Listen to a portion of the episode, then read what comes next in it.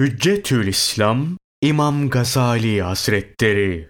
İhya-u Ulumiddin Ahiret yolu ilminin kısımları. Son haddine kadar açıklaması mümkün olmamakla beraber eğer ahiret ilminden bir nebze öğrenmek istersen bilmiş ol ki ahiret yolunu gösteren ilim mükaşefe ve muamele olmak üzere ikiye ayrılır. Birinci kısım mükaşefe ilmi adını alır ki buna ilmi batında denir. İlimlerin gayesi de budur. Hatta bazı arifler bu ilimden nasibi olmayanın son nefesinden korkulur demişlerdir.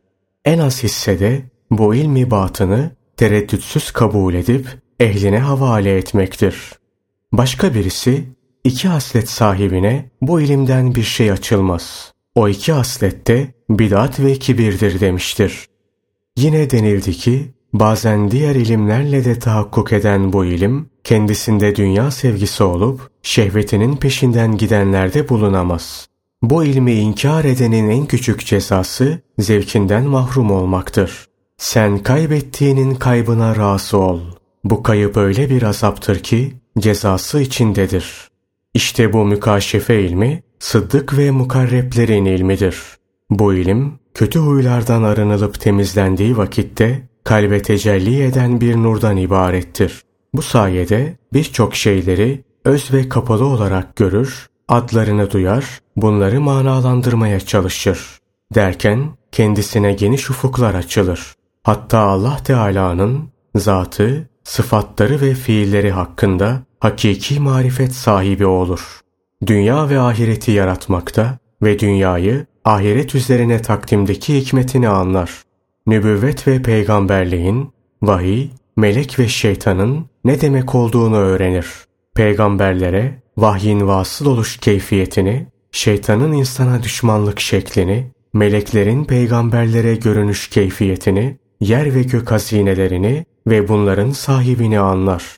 Bundan sonra da kalbi, melek ve şeytanın kalbe hücumlarını, meleğin ilhamıyla şeytanın vesvesesi arasındaki farkı, ahireti, cennet ve cehennemi, kabir azabını, sıratı, mizanı ve hesabı bilir.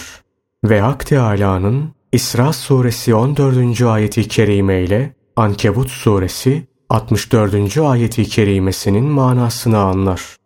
İsra suresi 14. ayeti kerime Oku kitabını. Bugün sana karşı iyi hesap görücü olarak kendi nefsin yeter.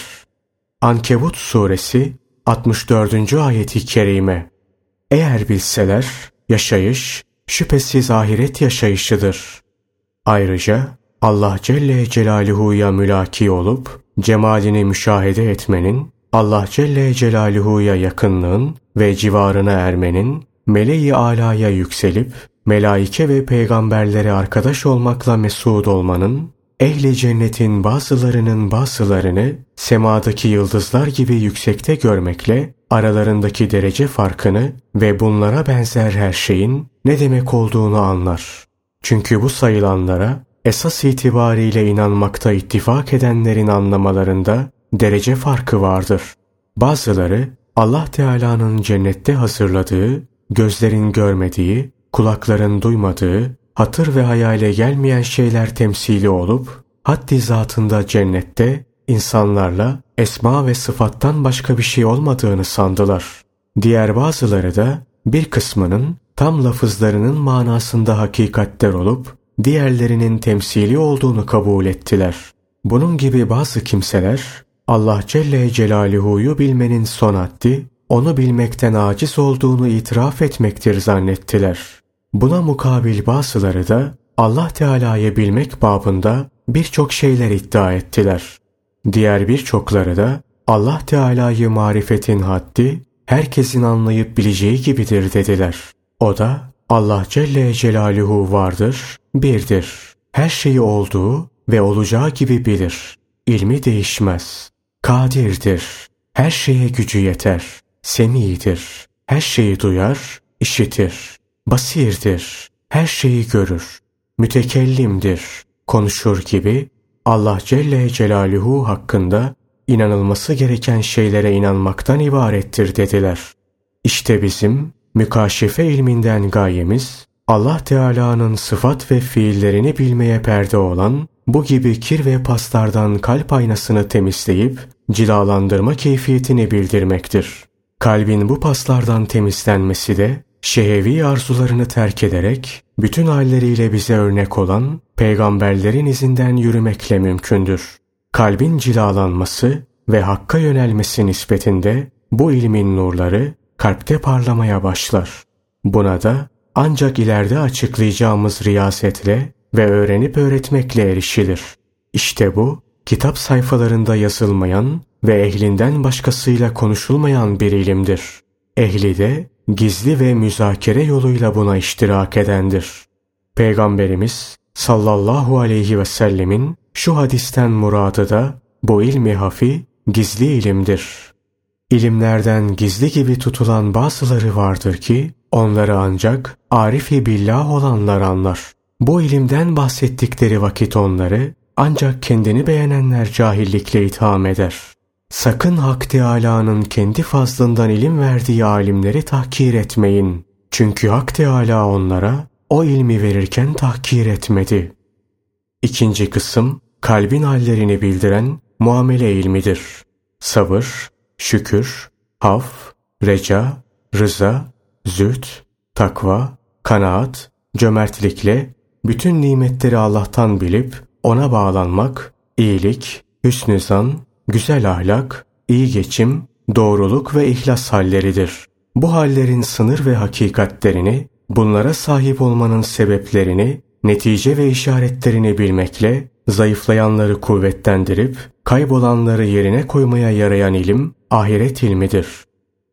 Kalbin yerilen halleri Fakirlikten korkmak, kaderine küsmek, hainlik, kin, haset, benlik ve övülme isteği, dünyalık için uzun yaşama arzusu, kibir, riya, lüzumsuz hiddet, düşmanlık, tama, cimrilik, son derece neşe ve kibir, zenginlere saygı gösterip yoksullarla eğlenmek, böbürlenmek, kendini beğenmek, hakkı kabul etmemek, lüzumsuz şeylerle uğraşmak, çok konuşmayı sevmek, gösteriş için süslenmek, iki yüzlülük, kendi noksanlarını görmeyip başkalarında kusur aramak, ahiret düşüncesi ve Allah korkusunu gönlünden çıkarmak, şahsı için intikam güderken hak ve hakikate aldırış etmemek, husumet beslediği kimseye dost görünmek, Allah Celle Celaluhu'nun azabından korkmamak, ameline güvenmek, hile, ihanet, uzun emel,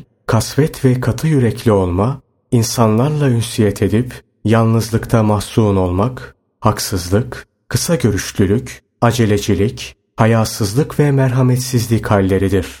İşte bu saydıklarımız ve benzerleri fenalık tohumunu ekip kötü amel mahsulünü yetiştiren kalbin mezmum hasletlerindendir. Bunların mukabili iyi huylar olup Allah Celle Celaluhu'ya kulluk ve yakınlığın kaynağıdırlar. Bu kötü huyların mahiyet ve hudutlarını, sebep ve alametlerini ve tedavi çarelerini bilmek ahiret ilmidir. Ahiret ulemasına göre bunları öğrenmek her mükellefe farz-ı aynıdır. Zahiri amellere uymayanlar, fakihlerin fetvası gereğince padişahların kılıcıyla helak olacakları gibi ahiret ilmine kıymet vermeyenler de kıyamet günü mülkün gerçek sahibi Allah Teala'nın kahru galebesiyle helak olacaklardır. Fakihlerin farzain dedikleri dünya işlerini tanzim içindir. Bizim farzain dediğimiz ahireti düzeltmek içindir. Herhangi bir fakihe bu anlattıklarımızdan birini mesela tevekkülden, ihlastan ve riyadan kaçınma çarelerinden sorsan durur ve cevap veremez.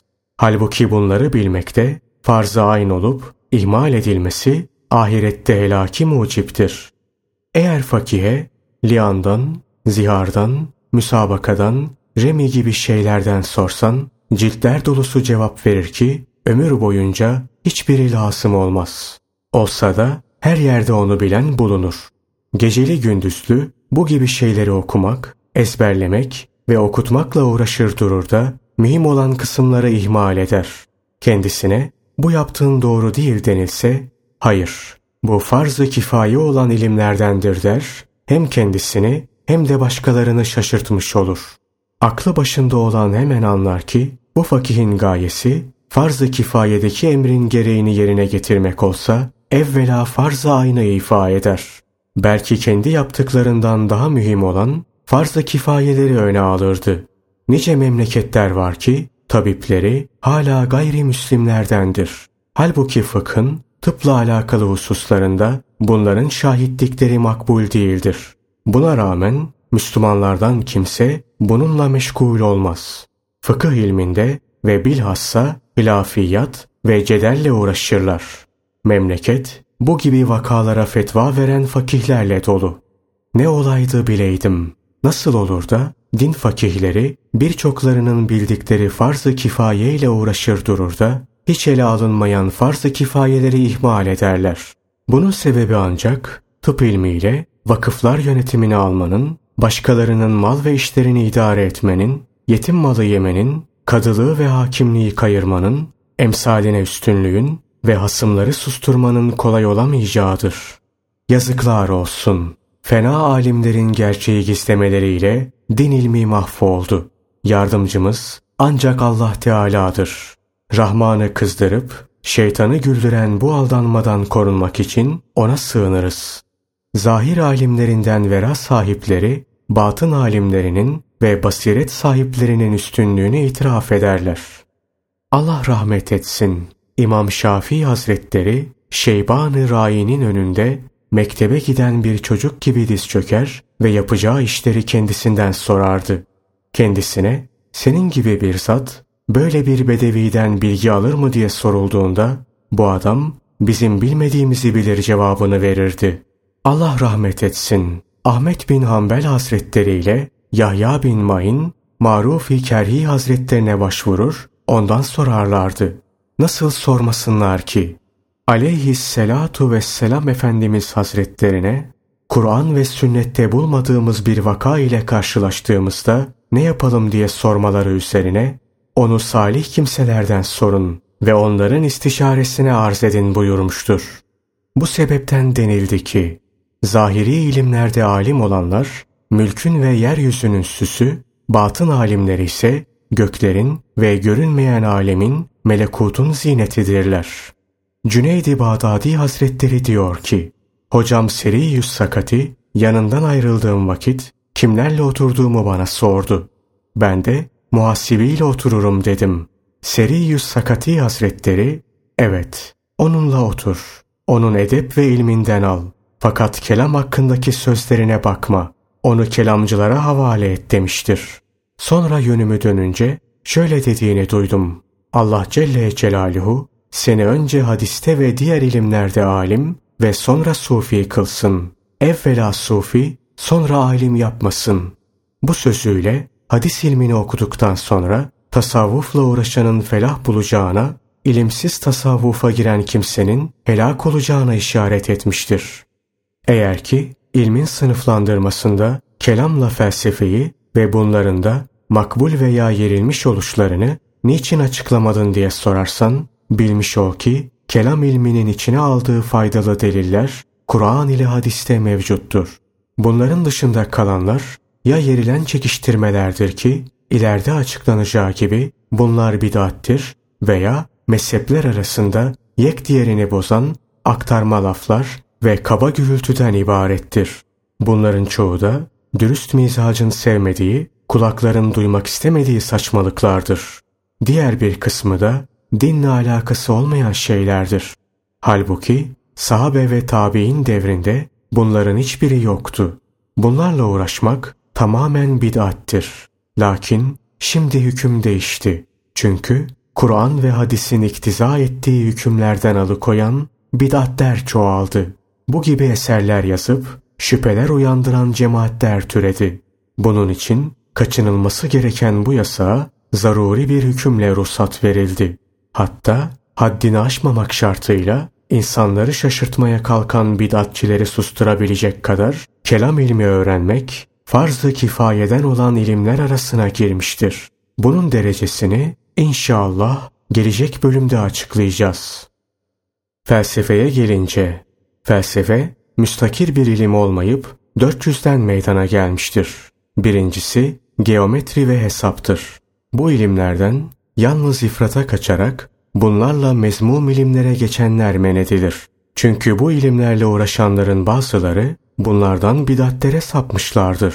Bu sebeple itikadı zayıf olanları bu ilimlerden korumak, ırmak kenarında dolaşan çocuğu suya düşmekten korumak veya eskileri içinde makbul olmamakla beraber İslamiyet'e yeni girenleri kafirlerle görüşmekten korumak gibidir. İkincisi mantıktır. Bu ilimde delille tariften ve bunların şartlarından bahsedilir ki bunlar da kelam ilmi içindedir. Üçüncüsü ilahiyattır. Allah Teala'nın zat ve sıfatlarından bahseder ki kelam ilmi içindedir. Çünkü felsefeciler bu hususta başka bir ilimle kelamcılardan ayrılmış değildir. Belki ayrılıkları bazısı küfrü ve bazısı bidati mucip olan mezheplerindendir. Nitekim itizal, mutezilecilik başlı başına bir ilim olmadığı, mensupları yine kelamcılardan olduğu halde batıl mezhepleriyle ayrıldıkları gibi felsefeciler de kelamcılardan böyle ayrılmıştır. Dördüncüsü tabiat, fiziktir. Maddenin kendine has özelliklerinden, nasıl değişim geçirdiklerinden ve nasıl başka şeylere dönüşeceğinden bahseder ki bir nevi tıp ilmine benzer. Şu kadar farklı ki tabip hastalık ve sağlığı bakımından insan bedenine bakar. Tabiatçılarsa değişikliği ve hareketi bakımından bütün cisimlere bakar. Fakat tıp fizikten üstündür. Çünkü tıbba ihtiyaç zaruri, fiziğe ise zaruri değildir. İşte yaptığımız şu açıklamadan anlaşıldı ki bidatçilerin avamı aldatmasından, avamın kalbini korumak için kelam ilmi de farz-ı kifaye olan ilimlerden olmuştur. Demek ki kelam ilminin doğuşu bidatlerin çıkması sebebiyledir. Nitekim Arapların zulüm ve haydutluğu sebebiyle hac yolunda hacıların muhafız bulundurmaları gibi. Eğer Araplar bu çirkin oylarından vazgeçseler, hacıların muhafız bulundurmalarına lüzum kalmazdı. Bunun gibi bidat sahipleri de boş sözlerinden vazgeçselerdi, sahabeler devrindekinden fazlasına yani Kur'an ve hadis dururken kelam ilmine ihtiyaç olmazdı. Kelamcı bilmelidir ki dindeki yeri hac yolundaki muhafızlık gibidir. Eğer bu muhafız yalnız koruyuculukla kalır, hac yoluna girmezse hacılardan sayılamayacağı gibi kelamcı da yalnız münasara ve müdafaa ile kalıp ahiret yoluna girmedikçe ve kalbini düzeltmedikçe asla din alimleri safında yer alamaz. Kelamcının dindeki yeri avam tabakasının da ortak oldukları inançtan başka bir şey değildir. Bu ise dilin ve kalbin zahir amellerindendir.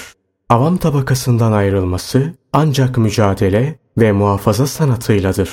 Fakat Allah Teala'nın zat, sıfat ve fiilleriyle mükaşefe ilminde açıkladığımız bilgiler kelam ilmi vasıtasıyla elde edilemez.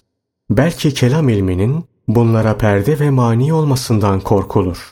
Bu ilimlere sahip olmak Allah Teala'nın hidayete mukaddime kıldığı mücahede ile mümkündür.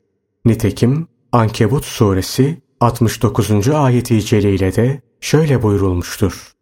Bizim uğrumuzda mücahede edenlere gelince elbette biz onlara yollarımızı gösteririz ve şüphesiz Allah muhsinlerle beraberdir. Eğer ki bu izahatınla avamın akidesini bidatçilerin şüphelerinden koruyan kelamcıları, hacıların mallarını Arap yağmacılarından koruyan muhafızların seviyesine, fakihleri de mazlumu zalimden koruyan padişahlar kanunu muhafızlığının derecesine indirdin. Bu iki rütbede din ilmine nispetle çok düşük rütbelerdir. Halbuki bu ümmetin ün almış faziletli alimleri, fakihler ve kelamcılardır. Allah Teala katında en değerli yaratıklar da bunlardır.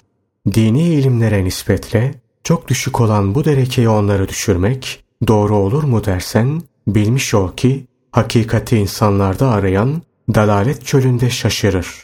Eğer hakikat yolcusuysan hakkı bil ki ehlini bilesin. Eğer yalnız insanlar arasında ün alan fazilet derecelerine bakar ve bununla kifayet edersen sahabeyi ve onların üstün mevkilerini unutma. Bu andığımız kimseler de onların üstünlüğünde rey birliğine varmış müttefiktirler. O sahabeler ki derecelerine değil, ayak tozlarına bile erişilmez. Böyleyken bunların fazileti kelam ve fıkıhla değil, belki ahiret yolunu gösteren ilimleriyledir.